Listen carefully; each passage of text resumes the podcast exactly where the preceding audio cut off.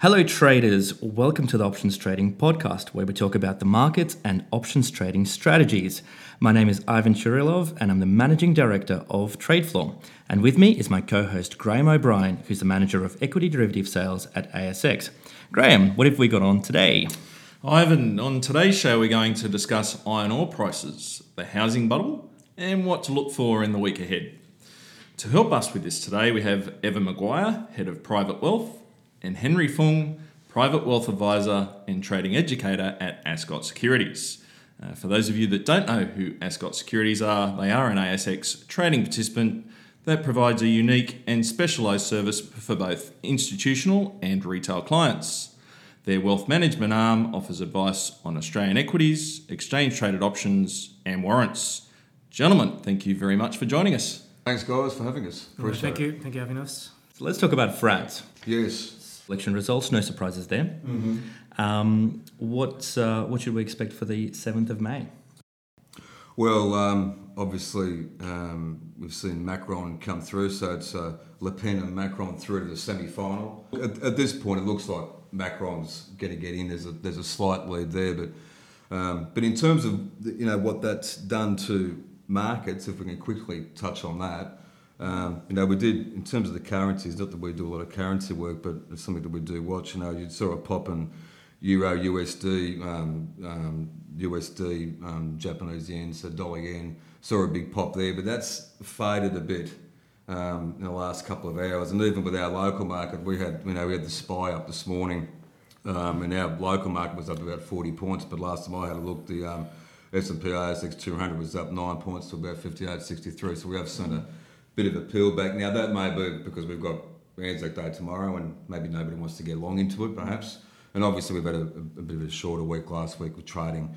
Um, but so far, um, you know, U S futures were up last time I checked. So people I think are a little bit more uh, comfortable around having Macron um, as potentially being uh, the French president. Now, one thing we spoke about last week was this spread um, between the French and the German two years.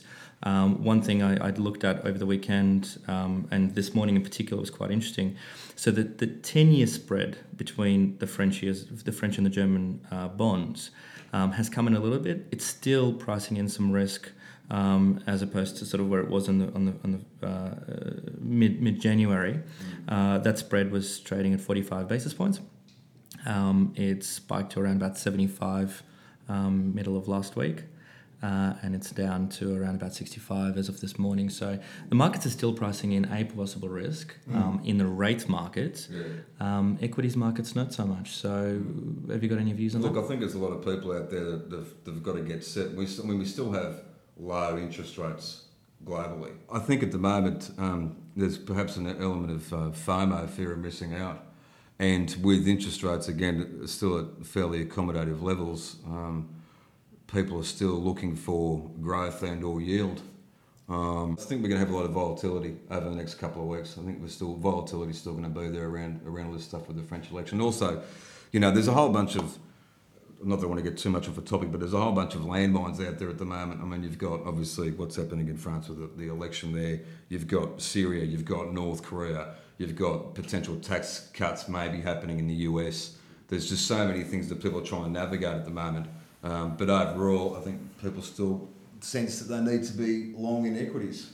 I mean, it's a sign of good news, I guess, or we're just completely blindly coming into it. Look, it's uh, it's one of those things, that volatility index, even though it's low, it, does, it doesn't predict global financial crises and the like. So although we're at low levels, uh, I, th- I still think there's reason to be cautious at the moment mm-hmm. around markets. Um, good time for derivatives. Yeah, definitely. Le Pen came out last night. Um, Uh, their time this morning, our time, and said that France's survival is at stake. Mm. Um, obviously, she wants herself to get elected. Mm. Surprise, surprise. Um, but let's have a think about what the markets will do if she does get elected. So if she doesn't, we assume maybe a little bit of a shift upwards, um, assuming nothing else happens, all mm. else being equal. If she does get in, um, E U referendum, she's promised that in the first six months. Mm. What happens to the markets? Are we short term? Look, you're probably going to you're probably going to see um, a sell off. Um, but again, we saw Trump coming in. Um, you know, U S futures got smashed, and then the entire market turned around because um, people weren't really expecting it, and he's come in, and, and again the U S market, futures, futures, I think the Dow futures had a swing of around six or seven hundred points. Um, so we may very well see that kind of reaction, um, and it, but and it's, again, it's always fear of the unknown. You know, is there going to be a change in policy around this? What's going to happen here? Mm-hmm. Um, you know, so uh, again, I think there may very well be a pullback, but then people people wake up in the morning and go, okay, well, we're still alive. And mm-hmm. again, I think people need to put their money somewhere. One thing a little bit closer to home I wanted to talk about is uh, iron ore. That's been getting a lot of attention lately. Um, uh, we've obviously seen uh, a big pullback uh, a little while ago and a, and a big uh, shift up. Mm-hmm. Next six months, and ultimately, what are your views on, on B H P and Fortescue and some of these other companies that have big exposures to iron ore? In terms of next six months, um, I think it probably stabilise around this area. Um, my view is with iron ore, it's just volatility. It's always been quite volatile, even though it's fallen off a bit of a cliff in the last few months. Um, but miners have proven they can survive. Um, iron ore has been ten dollars or more lower. Um, and what do they do? They, they instantly start cutting costs, reduce their cost of production, uh, and they've managed to get through that rough part. So at this point in time, I think um, with in terms of our miners, their balance sheets are quite strong, um, and they're ready to sort of weather any particular or more falls or even the stabilisation of the price around this area. Now, in terms of what we think, uh, I just reckon by the dip, our miners are strong because of the of, of, of the previous price falls and that they've got strong balance sheets, and they can show that they can fight when the going does get tough. Um, and in terms of if you want something a bit more stable, B H P and Rio is probably the smarter smarter move, the more diversified, stronger balance sheets. F M G, um, their product is uh, not as high quality as the as the, as the two, other two major miners. They're a bit more specky. Um, you're going to find a lot more volatility there if you're looking to uh, sort of play that upside in the iron ore price. So when you say they're not as high quality, can you just go into that a little bit more? Yep. So with in terms of iron ore, there's different grades. Um, I can't give you the exact numbers. Um, but F M G came in, so, so the whole whole idea of F M G when they first came in was to sort of develop the lower grade stuff that B H P and Rio weren't really touching, and that's how they managed to build quite a strong uh, business out of that. Um, but uh, it, it costs, I think, I believe it costs more for them to actually extract the ore, um, and then it sells for a little bit cheaper. But um, because of that, the, the margins were a lot lower than B H P and Rio, and of course um, F M G does have quite a lot of debt as well, mm. so that needs to be taken into consideration. Fortescue's Nev Power um, agrees with this. They released a, a report um, which uh, A B C covered quite extensively last week, um, and he reported his view is that the the price will settle around about sixty to sixty-five a tonne, um, which I believe is roughly where it's trading at the moment. Um, this is based on the Metal Bulletin Iron Ore Index, which price is going to be fifty-five a tonne in the December quarter this year, and then it'll go lower uh, towards fifty-one a tonne. However, Goldman Sachs takes an opposite view to it, which is usually the other way around. Usually your producers go and say it's going to be one hundred, um, and your investment banks go and say, yeah, maybe it's going to be fifty. So um, isn't that a bit interesting that, you know, there's a bit of a varied view on, on where the price is going to be in the next year? Sachs being Goldman Sachs typically, you know, says something and does something else. Um, and F M G being the actual producer would, of course, want things to be a bit higher. So... Um, It's hard to tell. I mean, if you look at the chart of the uh, iron ore index, it's been all over the place. Trying to predict exactly where it's going to go is is hard enough for the actual producers to do, let alone the punters who don't actually see the production uh, and see all the stuff that we don't get to see. So um, if, if they're going to call that they think that it's going to stabilise around this area, uh, maybe come off a little bit more, I would, really wouldn't be surprised. Uh, and I guess... If- Have you got any specific strategies? So you said, okay, so Fortescue probably not so much. I mean, is it something that you do with options where you get a little bit long B H P and Rio and maybe a little bit short Fortescue or some kind of a, a spread off? Um, well, Evo, what do you what do you think on option strategies? We can well, if you can, in, in terms of, well, with Fortescue, Fortescue obviously goes a um, is more reactionary to iron ore prices. Um, I mean, sure, B H P and Rio are as well, but again, B H P has that energy slant to it. Um, so if you if if you think that, for example, um, iron ore may be a bit whippy, and depending on what you want to do, um, for Fortescue, it's it is a good trading stock. Um, there's plenty of liquidity, um, so and there's plenty of um, volatility in that stock as well. Um, so if you're a shorter term trader and you think, look, I think iron ore may move higher. I think Fortescue is going to go higher. There's a couple of different things you can do. Quite easily, you could go out there and buy calls. Um, if you were happy to take on the stock at a lower price, perhaps, and you think, well, I might be able to pick it up at this level, but I think it might go up and I might want to take some premium, you could just sell some puts. If you're happy to take the stock a bit lower, but you don't mind taking the premium if the stock goes up. Um, that's something you can you can do. Um, again, same. That would be the same for B H P and Rio as well. Um, again, it's um, with with Fortescue though, because of the way the stock's priced, um, the, the the premiums aren't as flash as what you're going to get out of something like a B H P and more so a Rio. Mm. No, but one thing to notice about um, so, so I, I believe some of the best strategies for the miners is um, sold premium. Mm. Because of the high volatility of these stocks, you can actually get really, really high premiums versus, say, if you do a C B A, sometimes even double the premium. Uh, but of course, um, you know, doing that as well, you know the stocks move quite a bit more. Mm. And last week we spoke about, um, answered a, a question about implied volatility rank. That's where using that is, is really useful because you can see how an individual stock is expensive when it comes to volatility as opposed to um, a move. Uh, in relative move. So if it's sitting around about the seventy to ninety I V rank or, or up to one hundred possibly, that's when you look to definitely capitalise on those trades. Sure. Spot on. And obviously we've got C P I numbers coming out of this Wednesday, not that anything is going to be completely unexpected out of that, mm. um, or at least I shouldn't say that there won't be anything unexpected, but it's unlikely that there will be anything that's going to move everything. However, people are going to be looking at what the R B A is going to do in the next Um, year. Are they going to hike again? Um, partially obviously depended on Trump as well, but mm. closer to home, I mean, there's a lot of things up in there. So my question is, is firstly, what's what's your view on, on housing? Um, is it overcooked or is it going to keep going up? Well, I mean, clearly there's, and obviously we've seen a lot of the uh, the rhetoric that's come out of APRA, ASIC, R B A, um, or you could say more jawboning, if you will. Um, there's been a, a, a lot of talk in the media, and you know everybody's sort of coming out saying, um, "Oh, there's a bubble," and "No, there's not a bubble." Um, you know, look, it, it's it's, and it, I should. I, mean, I know it's close to home, but I think it's something we should we should also look at. It's not just a, something that's in Australia. I mean, this is actually more of a global thing. So if you look at Canada, they've had the same problem. There's been there's been um, extraordinary. Um, but again, it's, a, it's it's off the back of, of cheap cash. What anybody can do about it, I don't know. Um, I, I, I might, the hard and fast rule in my mind would be around um, monetary policy, raise rates. But the R B A is not going to do that, I don't think, anytime soon. In actual fact, I think they recently said that um, the only thing that's holding them back from dropping rates is because of the housing market. Um, bearing in mind, we do have weak wages growth here in Australia.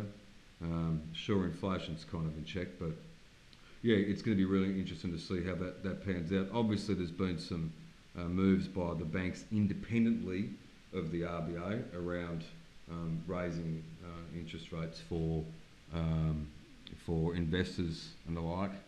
Um, but I, I really don't know what, what can be done unless they can negative gearing, which is unlikely. Um, raising rates, unlikely in terms of across the board. With rates in particular, there's mm. this interesting payoff between raising rates mm. and keeping the currency within that range. That they kind of, I mean, they've they've been targeting seventy to seventy-five for a little while, although they don't officially say it. They just, if it's trading at seventy-seven, say, oh, it'd be good if it'd be a little bit lower. And if it's, when it was trading around fifty, sixty, like, oh gosh, I wish it was a bit higher. So obviously that's that key level where mm. exporters and importers both are about okay. Mm. Um, yeah, I think it's about stability on mm. that rate. If if we're around that seventy, seventy-five mark and trading within those ranges, then both exporters and importers have the confidence of where the rate's going to be in the future. So I think that plays more around stability than ha- having to be within a range. The only, the only risk is that if they put interest rates up, that all of a sudden house um, mortgage stress comes under pressure, yep. and financials are a sell. That's it's the only reason that you'd probably continue on that yep. old story. We're not talking about tomorrow. I think that's tying into the fact that the recent market rally was basically banks, yep. and that could be at risk. Australian mm-hmm. market at risk if mortgage yep. stress goes up. This this uh, piece of data that I read, Martin North did a does this modelling Um, he's a principal at Digital Finance Analytics, mm. and he says that the impact of mortgage stress, um, uh, well, he, mo- he, sorry, he models it. Uh, he says that six hundred sixty-nine thousand families, or about twenty-two percent of the borrowing households, are in mortgage stress today. And that'll go to one million households, or one third of borrowers, if interest rates rose by three percentage points. Look, um, I think it could be worse. The reason is because uh, any hint of any sustained rate rises coming from the R B A will tighten the purse strings of people who are already already almost under stress. Um, I don't I don't know the exact parameters of his um, of his modelling, but um, people do get scared, and the moment they close their wallets, that's when it all sort of becomes a negative feedback loop. Um, people stop spending, companies stop making money, people stop getting paid, and it just gets worse and worse and worse. So um, I think any sort of rise, it doesn't have to be three percent, could actually put everyone in a lot of stress. Um, the problem with that as well is um, the recent market rally that we've had in the uh, Australian market, which I think is a little bit overdone, uh, I don't really see the justification for it, has been because of the banks. Um, now, if, if we see um, interest rate rises in Australia, people start you know, getting scared of their mortgages, um, that's going to affect the banks. And of course, uh, if anything that affects the bank profitability, that's going to bring the banks down, and the banks come down, then, you know, the whole market comes down. So uh, there's a lot of knock-on effect in terms of raising interest rates that uh, uh, that could potentially cause a lot of issues for the Australian market. Okay, um, puts are really, really quite cheap. You know, um, in terms of puts and the way we, we look at them is, you can't hedge your way throughout your entire life or, your, or the life of your portfolio. You've got to pick your moments. Every time the market sort of just runs right up into these resistance points, say fifty-nine fifty, six thousand, you know, fifty-eight hundred point areas is where it, it markets tend to price puts too cheaply. Uh, and that's when you can protect yourself for three months or uh, one month, two months, wherever you think the, uh, the time period should be. Uh, and it won't cost you that much. But for that peace of mind, it's really actually, it's quite worth it. Um, that's something that you can't really do unless it's with options. Or um, obviously you can hedge by selling half your portfolio, but then you've got tax issues and all that other stuff. You might, the other thing you could do too, if you're expecting, let's say if, you, if you're a, a shareholder in C B A or N A B or Westpac or one of the banks, you could look at doing a uh, covered call, um, which is a strategy that we, we like to uh, to use at Ascot, and one that I um, do a lot of for a lot of my clients. Um, and really the mechanics around that very quickly is that you, you currently own, let's say, C B A. If you think that there's going to be, uh, the market's going to be sideways to maybe pull back a little bit, it's a really good strategy to use. And basically all you do is, is you uh, you sell a call against the stock that you own, you lodge your stocks, you don't get margined. Um, and um, and the idea is that uh, you sell a call, get that premium through, and um, uh, look to uh, have, ideally have that option expire worthless. Um, and so therefore you've kept the stock and uh, you've kept the premium. B H P I've been doing a bit more work on, not so much I just mentioned the banks, but if it's something you could look at doing, especially coming into May, because May tends to be a weaker month in Australian equities. B H P I've been doing a bit of work on because it's been, it's been quite volatile, um, and uh, I recently, I tend to do more work on European calls um, because we don't necessarily, for this particular client, I don't necessarily want to get exercise, and because it's a European call, I can manage that position um, a bit better, because I know if I need to, if, the, if it stocks above the strike price, I can roll the position out if I need to. Um, but this time we actually bought the position back, so it's um, a nice healthy profit. Where are you looking to set those strike prices? How far out of the money? I usually do it on probably around a dollar out of the money. Now I know I'm sacrificing premium, but I'm happy, I'd, I'd rather be able to go, okay, well, I've done that. I don't think the share price needs to go there. If we keep the premium and the option expires worthless, happy days. So that dollar on like a twenty dollars stock, so yeah. About five percent out of the money. Yeah, correct. Yeah. That tends to work for me, and everybody's different. Some people like to be a little bit more risky, and they go, you know what, I might actually make it fifty cents. Um, so obviously get greater premium. Um, but for me, that's just not the way that I tend to do things. It also depends on, I guess, uh, uh, the ownership of the underlying stock. Have you mm. held it for twenty years and you've got C G T gains that you're mm. gonna, you don't want to C G T that you're no, gonna pay, no. Or is it a, a fresh position that you've already got a bit of uh, capital gains booked in on there, and you want to just try to maybe sell one that's closer at the money or slightly in the money, you know, expecting a slight pullback, and you get a lot more premium out of that. So it just really depends on uh, uh, your underlying holding as well. Yeah, clearly anybody who's had C B A for twenty years, they're not going to really want to let it go. That's right. So it may not, it may not be suitable.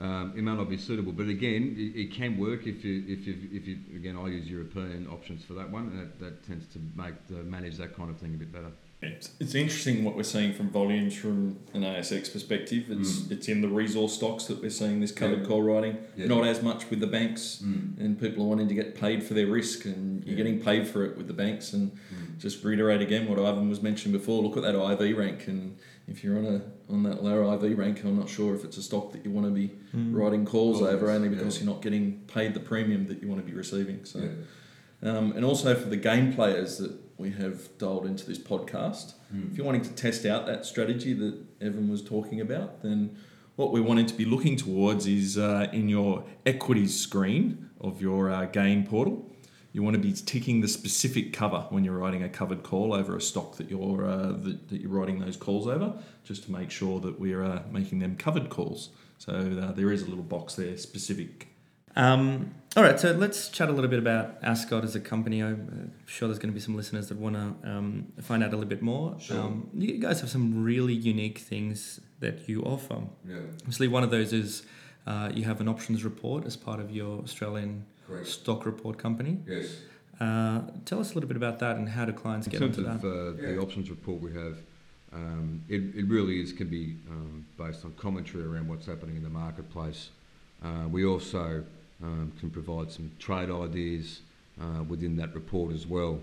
Um, it's not a, a lengthy report. You're not having to to, to go through uh, tons and tons of uh, of, uh, of paper um, or spend hours reading it. It's uh, it's it's well laid out, um, and it's a, it's easy for most people to understand. Again, you, you get a, a wide range of uh, the market commentary and what's going on in the options market, um, and also trade ideas as well. The, the, we have, I mean, our, our, our client base is quite varied, but we do have um, uh, a lot of people that are um, who've got self-managed super funds or um, or are looking to generate income off existing holdings that they've got. Um, we do have other clients that are a bit more aggressive, um, who are looking to perhaps do more directional plays. Um, and Ivan, you are right. We don't we don't really do a lot of work in. Uh, in the spread space, we, we, we do here and there, but it's not something that um, that a lot of our guys focus on. Um, I mean, we, we we basically do cover calls, more directional stuff. We do have a few clients that like to uh, to to sell puts to acquire stock, and I know a lot of people freak out about that kind of strategy. Um, Just in terms of that short put, actually, that's something that I think is is you say a lot of people freak out about it. Mm. They do mm. th- yeah. with the with the view to buy stock. I mean, yeah. you're obviously picking it where you're, you know, if Correct. You're buying on limit. Yeah. Um, or at limit, um, mm. you, you're going to set your strike price there. So if you just had a limit order, you wouldn't be receiving premium Correct. Every month that it doesn't get filled. So. That's exactly right. And aside from uh, the the predominant, obviously we've spoken about the options report, your predominant stockbroking business yeah. where, where you offer trade ideas and so on and, and manage. Anything else that you guys do which is of interest? Yeah, I mean we've got, um, I mean per, we've got a, an institutional business which obviously looks after um, uh, institutional clients, being funds and the like. Our institutional business has had significant growth over the past, really the past uh, year, and in, in particular the last six months we've seen, uh, we've, we've um, been able to uh, obtain some uh, new staff. Um, and it's really helping the business. In terms of the uh, the wealth management side, um, of course we do all the portfolio management side. We can do international equities, we can do C F Ds, um, so we can offer clients um, we can offer clients access to those those products, um, and um, and it really comes down to what you're looking for. We have clients that are a lot more conservative, and we have clients that uh, that don't mind being a bit more adventurous around uh, what they trade, and we can we can cater to uh, to investors and traders across the board. Well, that's about all we have time for this week. Uh, we'll be answering your trading questions, so send them over to hello at tradefloor dot com dot a u or tweet them over to our handle at the tradefloor. Um, I'm going to be answering a question next week around interest rate spreads, which was something that we spoke a little bit about today and uh, a fair bit about uh, last week. Uh, thank you again to our guests today, Evan Maguire and Henry Fung from Ascot Securities, for coming in today. Uh, and Graham and I will be back next week for an exciting show. We will reveal next week's winner of the game, and we'll speak to Michael McCarthy from C M C Markets and get his ideas and views on the market. Hope you can join us then.